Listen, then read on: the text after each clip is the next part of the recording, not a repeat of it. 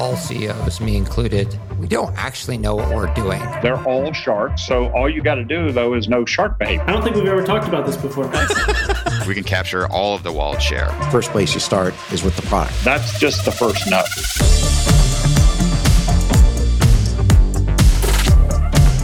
This is the Capital Stack.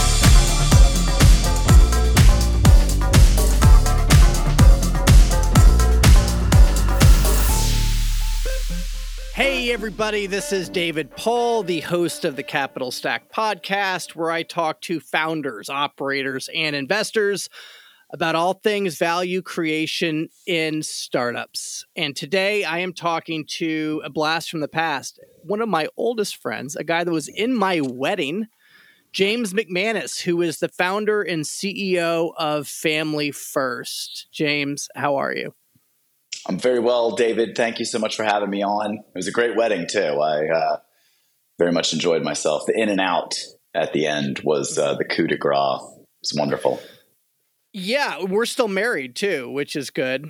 That's pause. That's super yeah. pause. And um, you ready for this? Did you go to the bathroom before this? I did. I did. Okay, so we're so I'm good ready. there. I'm ready for the. I'm ready for the full hour. so so we have like 12 minutes before we have to, before we have to take a pause. Um, and mm-hmm. we're talking about mental health today, and we're talking about your business, Family First, which was uh, an which is an adolescent treatment center. Um, for uh for people you know mainly in the united states um James, how did you come across looking at this market specifically um, as it pertains to just adolescents? So, uh, as you know, I was uh, in a, a, a, private practice. So, I was a psychotherapist, uh, had a master's in psychology, and had my own practice uh, here in Jupiter in Palm Beach Gardens. And my uh, my devotion really was towards teenagers. I think uh, coming by it honestly, I had my own struggles as a as a teenager with mental health and substance use, and so I just had a great deal of of empathy and desire to help kids, specifically in their their teenage years, kind of navigate um, some of those life events. So my whole caseload in Jupiter was predominantly teenagers. I was referred these youngsters from uh, family therapists, other centers, things like that, because no one really uh, had the skill set, I think, or the desire to work with adolescents. It's a hard population, um, extremely labile, and uh, difficult to to see results. Specifically, if you're seeing them one, two hours per week on an outpatient basis. So, um, you know, I knew for operating that private practice for a couple of years that um, I didn't want to be doing that later down the line in uh, in life, and I wanted to uh, uh to do something a little bit uh, different.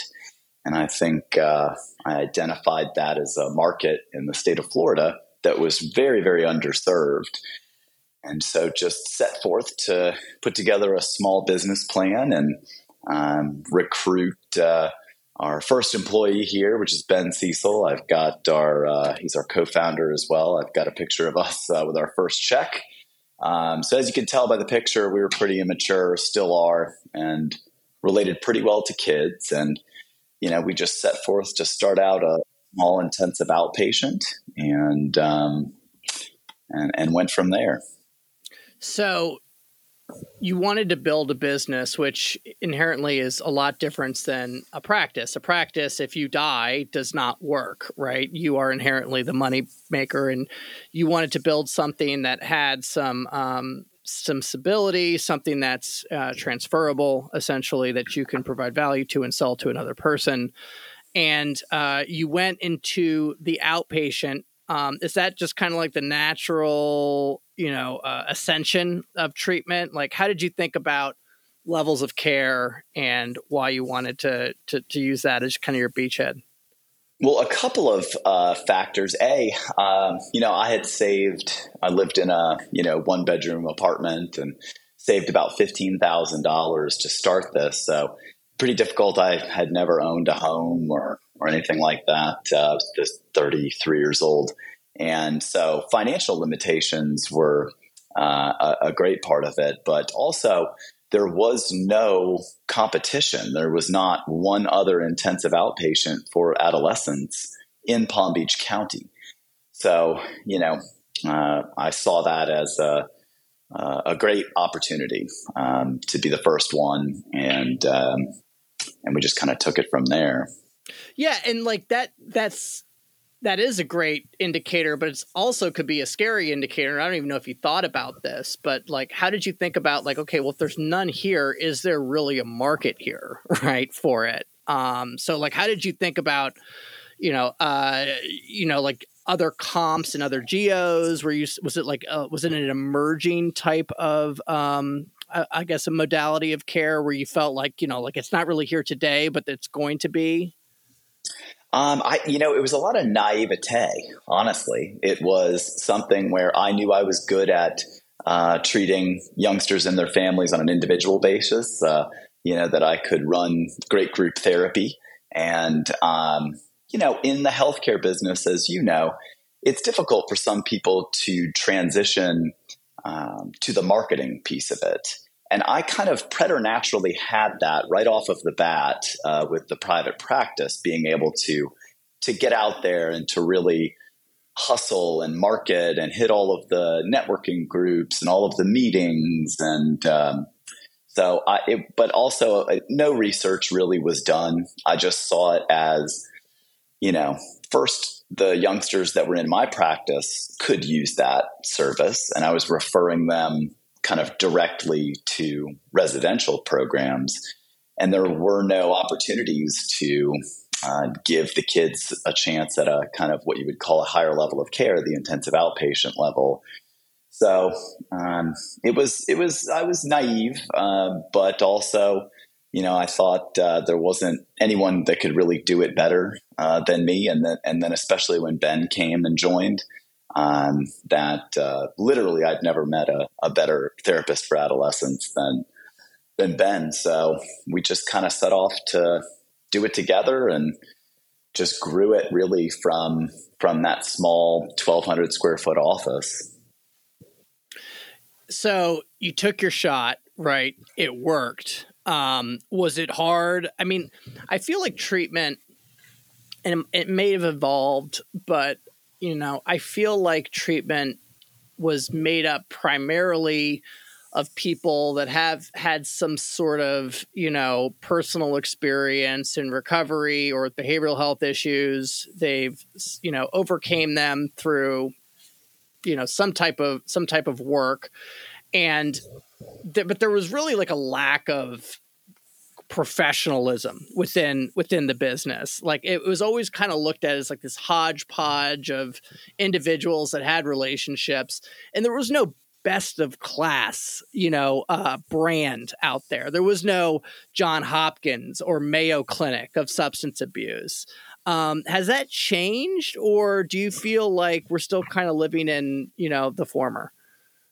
Um, well, I think that with today's youth, and, and what we saw pretty immediately was uh, the real elevation of the mental health component. Um, so that treating underlying depression and anxiety and trauma and family systems issues was really mostly at the root of uh, the substance use problems. So um, once we started getting our hands on kids in, in those higher level of cares, the intensive outpatient, and then when we started our first residential, we knew that we had to evolve away from any type of adult model. You know, we, you know, uh, tried, uh, we did things like, you know, sat down and took uh, the 12 steps of AA and tried to rewrite them for a kid. Uh, we did all kinds of uh, um, uh, attempts and uh, and failures at at uh, um, kind of isolating what was going to uh, win the kids' confidence and win the parents' confidence the quickest, and that uh, that we could use longitudinally for results. And it really is uh, a consistent evolution.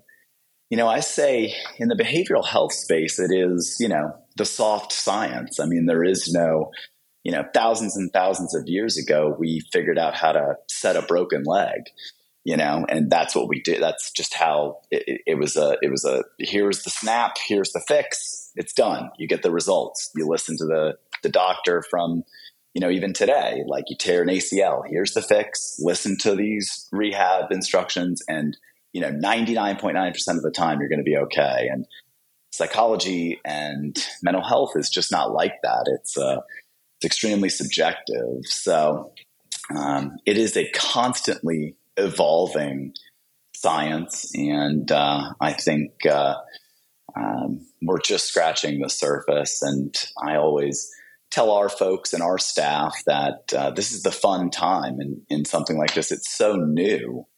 You know, I mean, in the 1940s, the, you know, leading family of the, the United States, the Kennedys, had their daughter get a lobotomy.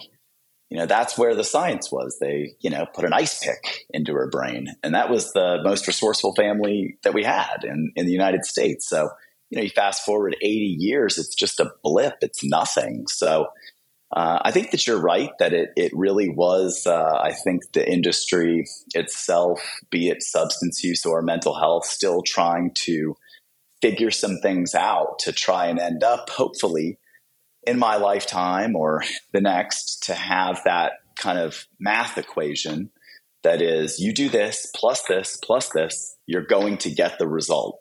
And um, i think everyone is is striving towards that. Um, but it's it's hard. It's a it's a moving target.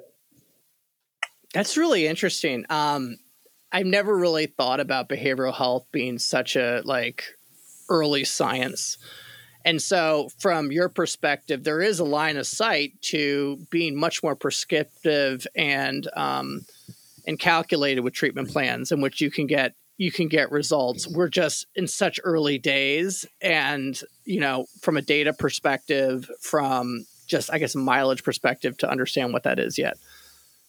I, accurate, hundred percent. I think uh, we're just scratching the surface, and the data is being collected. Uh, you know, as we speak by smarter people than than myself, but uh, it's um, ever evolving. So, do you think? Um, so, like, I think about the construct because you you provide a service, um, and you know you obviously have a a calculated you know approach to how you address things, and that's how you market yourself, and that's you know, and that's the package. That's the family first package and the offering that you put out there but that is constrained by the regulations that are set forth by you know accreditation agencies you know uh, state state boards you know um, etc so is there like a regulatory capture um, element to this where you know behavioral health uh, providers and or entrepreneurs founders like yourself have a hard time breaking through because these things are so codified and like you know are written and, and upheld by you know people that are you know state employees? Uh, absolutely. And i think uh, you know there's the insurance companies dictate a lot of care and and treatment. And um, you know we you know rather than fight the uphill battle you have to play within the the constraints and understand the uh, the parameters that are set forth by insurance companies, by state regulators, auditors, um, and different certifications that must be received. I think for any new operator to understand, do not bite off more than you can chew. And uh, I think that's one thing that we did very well. We never got into a position where you know, if a few things went wrong, it was completely over uh, beyond, you know, the first year or two, uh, where just having you know trying to save the capital and and and trying to make the uh, the right decisions for the business, but you don't want to be too dependent on insurance. You don't want to be too dependent on cash pay clients or state reimbursements or Medicaid, things like that. Because as you can see, and as you know, you know, markets shift and things shift uh, uh, in the finance world. They shift in the uh, behavioral health space and in healthcare as well. And one thing that might be good for, you know, United Healthcare today is not good for United Healthcare next month. And So just um, uh, just paying attention to everything, but play within the the the realm, you know, and uh, and things usually work out. So what you just said was really interesting. The importance of focus and being pragmatic with your revenue mix, um, diversify it. You know, uh, taking calculated bets. You know, managing risk. That doesn't sound like um, something founders talk about, right? Founders are visionary people, right? They, you know, strike first and, you know, and ask questions later. Are those skills and, you know, behavioral kind of like traits, uh, is that something that you inherently have? Or do you have people on your team that help, you know, set up guardrails and, and help you manage risk? How do, how do you, how were you able to kind of have that knowledge? Um, I think it was kind of put uh, to me pretty well. It was it was inherent, but it was given it was it, it was given the life experience I had prior to opening this. So um, Andrew uh, Kauth with UBS, who you know very well and uh, uh, work with, uh, gave me a book uh, called The Psychology of Money recently. And I read through and just kind of was like, oh, that's why I did that because of my experiences. So my first real job, you know, I was doing subprime mortgages with countrywide home loans in LA County in like 2003 and 4 and 5. And so all I saw was this young people with tons of money and, uh, you know, just kind of a fly by the seat of your pants environment and people spending and, and uh, just, you know, it was a wild time, and um, and luckily I was very young when that uh, well, not that young, but 28 when everything crashed, and obviously lost my job. But you know, uh, I had friends in that those those industries that lost everything. You know that they had in homes, they tried to be pragmatic and smart, put in thing to, things to real estate, and you know just lost everything. So I think that I came with that knowledge of like I know for lack of better words, shit can go wrong overnight. And you better be ready to have something stabilize you till you can get yourself on your feet. So, um, you know, I think that, uh, you know, I, I had the vision, but I also had that experience of first, I was our only investor, you know, and so it was just all related. It wasn't anybody else's money. So I think there's a different psychology behind that. Totally. But, your, your, your, your, your balance sheet was not subjected to stupid tax, right? Like where all my companies, they all just, you know, do dumb shit because it's not their money. Right. And I also had the experience where, like, overnight, I got on a conference call for my job and they were like, oh, we don't have a company anymore. And you're like, what are you talking about? um, I didn't know that that could, could happen, you know, and uh, it certainly did. So life experience helped as well. So, you know, you came out, you professionalized a brand, you went to market, you've opened up an East Coast offering that no one else had.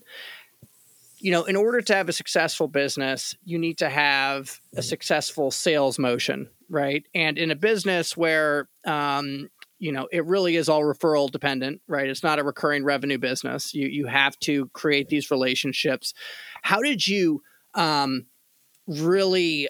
I would say, you know, quantify a budget. Like, how did you think about, you know, uh, growing the, the business and keeping up and up and, and making sure that, you know, it was all done cleanly?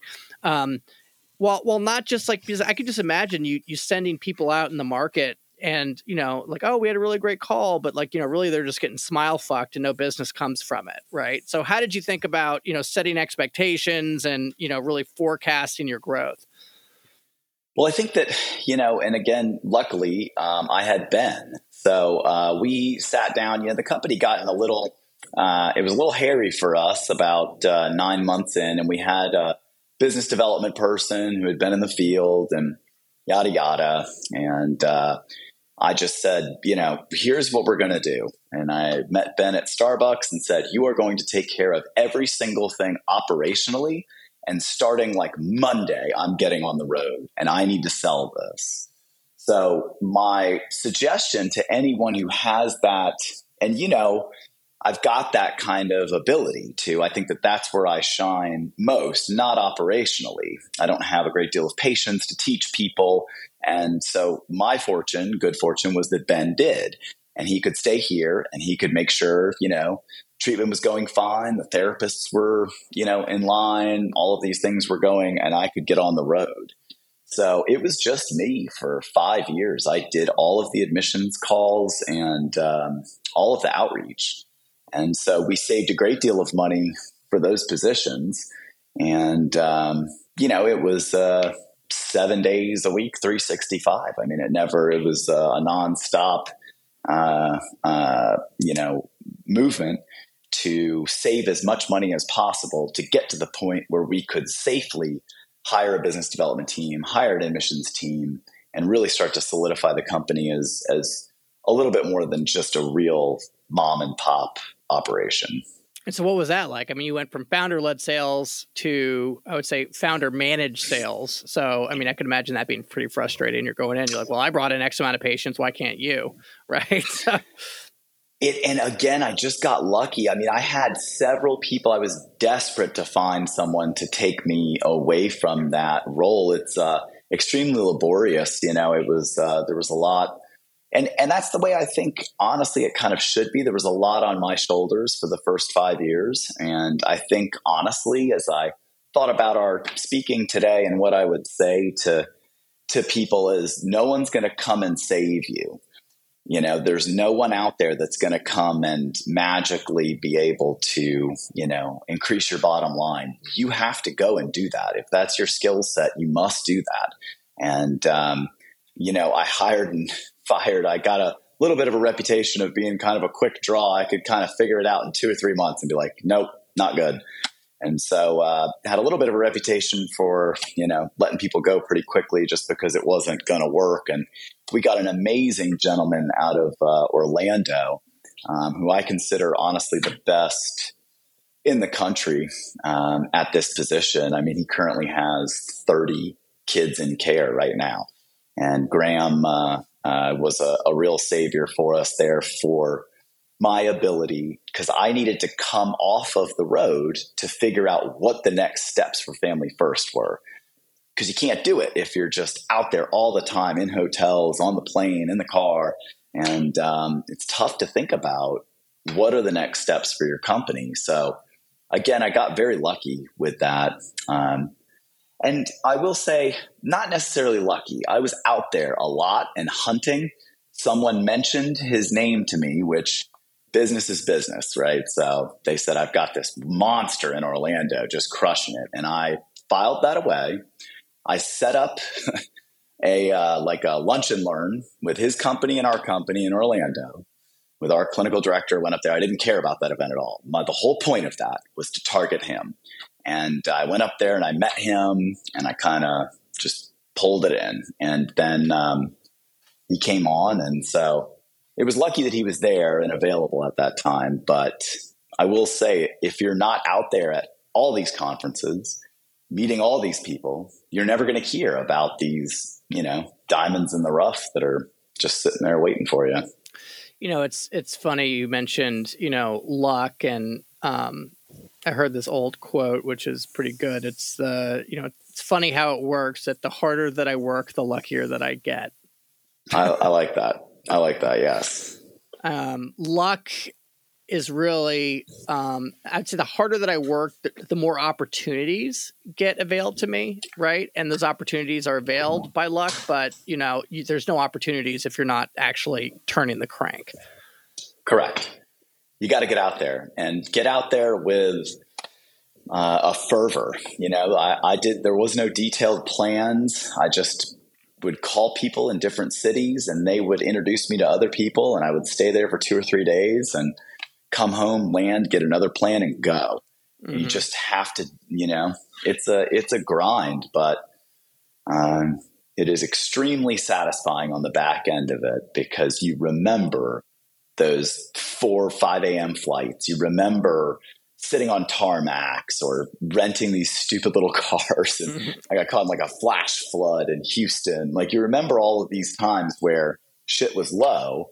And when it booms, it's uh, it's a very uh, rewarding feeling. Know that you grinded that out and earned that, you know. And um, uh, but I, I like what you said. I think that the harder you work, the luckier you're going to get. So you recently had a um, a recap. You had somebody come in and invest in the company, and so what does that mean for you? What does that mean for Family First? Why'd you Uh, do yes, it? ve- very exciting. Um, you know, I, uh, I I wanted us to uh, cut the largest swath we could, and uh, I think you know you and I had had that conversation where founders have to be honest with each other uh, or to themselves about their limitations and about the company's limitations. And you know, we hit a point where you know we tried something new and I thought we could just kind of go it alone and, and plug along, and it didn't go very well. It kind of it uh, it just didn't go well, and uh, I was just racking my brain on what did I do wrong, what did we do wrong, what can we do differently, and then just the light bulb went off. It was just like I can't we can't go any higher without more capital and you Mhm. know a little bit more experience how to take a you know, a company, a mid, you know, smaller cap, mid cap company, um, to smaller cap, really. Uh, Yeah, to, so uh, yeah, well, that's a pro- that's a problem with you know non-tech companies is that the scale is really difficult, right? And it's you know if if you can't, you need to hire people that kind of outshoot your your EBITDA, right, in order to get to that next level, and um, like you have to do inorganic, right? You have to buy shit um, because you can't maintain the growth rate. correct. You're absolutely right. You can't, we couldn't do it, you know, 10 bed house at a time. It was going to take us 10 years to get where we wanted to go. So, um, you know, our goal really was to be the platform, uh, the sole focus of, uh, uh, of a PE firm uh, and have you know a, a new management team uh, join us that has experience with larger uh, larger entities and um, and so we we got that it was uh, a painful process uh, I would never lie to anyone and um, it's uh, it's very painful and it's uh, I'll say it's done when it's done don't let anybody ever say it's this amount of time or you know whatever. It's done when it's done. So The process of, of closing the deal. correct. Yes, that is. Uh, it's a it's a rigorous. Um, Did a you engage in it- Sport. Yeah, did you engage an investment banker? I did, yes. Uh, thankfully to you, uh, you gave me um, uh, some years ago when we thought about recapping um, uh, Perkins Coie, you recommended, and uh, Elliot Kaplan and uh, uh, Andrew Kettle uh, were our lawyers, and they referred us to several um, uh, investment banks, interviewed probably six, and landed on Hexagon Capital Alliance. Um, out of Orange County who deals with 10, 20, 30, 40 uh, EBITDA companies. Um, so, uh, right in our wheelhouse. And uh, they did a great job for us. And, uh, you know, we, uh, we were able to, to complete that about a month ago. God, thank God you didn't take that first recap. Oh, that was awful. Wasn't that terrible? That was a terrible experience. That was terrible for Bad. me, and I wasn't even involved. so bad. Uh, it was such a bad. It was such a bad deal. Uh, I know. But and uh, that was where, honestly, that was where God looked out and the universe or what have you. Um, and the lawyers that you referred me to that kept saying, "Don't do this," Mhm. and I was just pushing it, pushing it forward, like uh, you know. you tasted the money, uh, right? Like you tasted yes. the money, and you know it's it's hard to. They call that when the deal gets pregnant. You know, it's hard to kind of back away from that, and it takes a lot to drop it once you're mid process. yeah, we were right there, had the docs, you know, had everything. And uh, I remember being at lunch with my wife. We'd just had our son, and and I was like, "Fuck, man, this is a shitty deal." like this, is, uh, you know, I was pumping it up for months and months. Like Right. this is going to be it. Yeah, you are throwing And dirt on it. You're like, well, what about this? You know, uh, you know, it, yeah. It's just it's it's it could be a nightmare. and it was a bad a bad deal. But I will say again, uh, through your contacts and through Perkins, they really helped me uh, a great deal through that, and then through this as well. So So, um, if you were to, if I was to give you advertising space, not even advertising space. If I was to give you a billboard where it would be at the intersection of entrepreneur, founder, central, what was the one thing that you would want to be amplified? What message to early stage operators?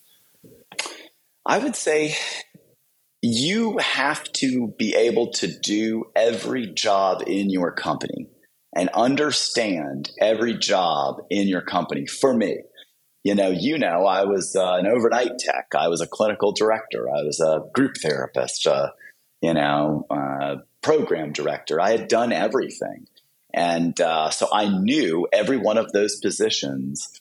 And I could step into whatever happened. I could step into any position in that beginning time and do that job, so that there was no if this person leaves, we are in trouble.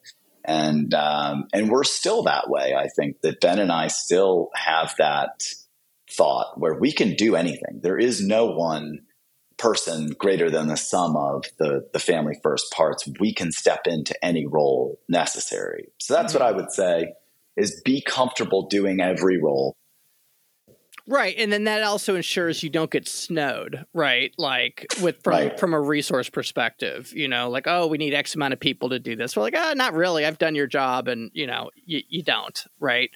Um, and then what what's the what's the book that you've gifted the most to people? Um, it's actually, uh, you know, um, uh, this book uh, by Ken Follett called Shogun. It's no book uh, of, and I read and and now because I've got the bad back, you know, I, the doctor, the chiropractor said I can't read in bed, so I listen to audiobooks. But I just read for pleasure and to escape. And uh, you know, a book like uh, Shogun is just it's a it's amazing to think about. It's a it's basically uh, the West India Trading Company.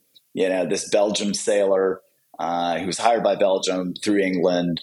You know, this is a 1200 and uh, uh, got pushed around South America and ended up in Japan to be the first white person Japan had ever seen. And uh, and I, I just think to those like kind of epic tales, and I just referred it actually to a, a gentleman we we sat with the other day, and he loved it.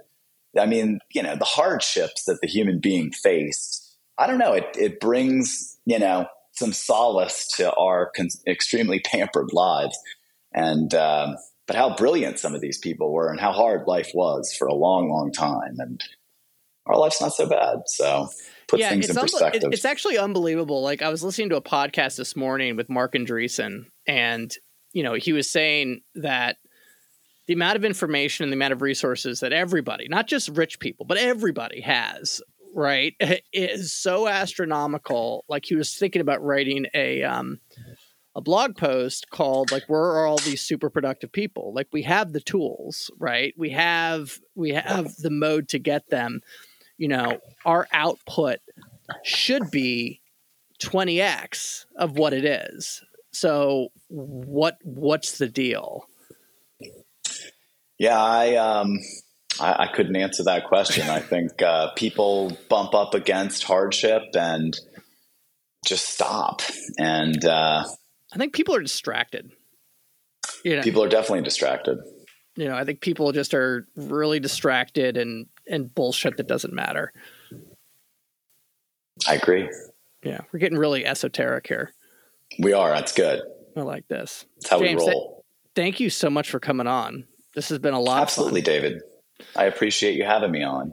I am really excited to see what Family First does in the professionalization of adolescent um, adolescent treatment, right? And like, let's get let's get let's get some real evidence based, you know, outcomes. I mean, I guess you could say that there's a lot of areas within healthcare that you know don't have a lot of great processes, but behavioral health probably being the least amount, right? And um, I'm glad that you are pioneering the way to get that done.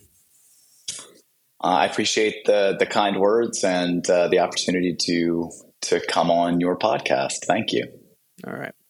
Everybody, thank you for listening. If you liked what you heard, please subscribe, like, tell a friend, cancel me. Do whatever you'd like to do. Whatever you feel you must do, I am encouraging you to do it. Just do it. Just do something. Stop looking at your fucking phone. And with that, uh, we drop an episode every Tuesday, and we will see you next week. Thank you. Bye bye.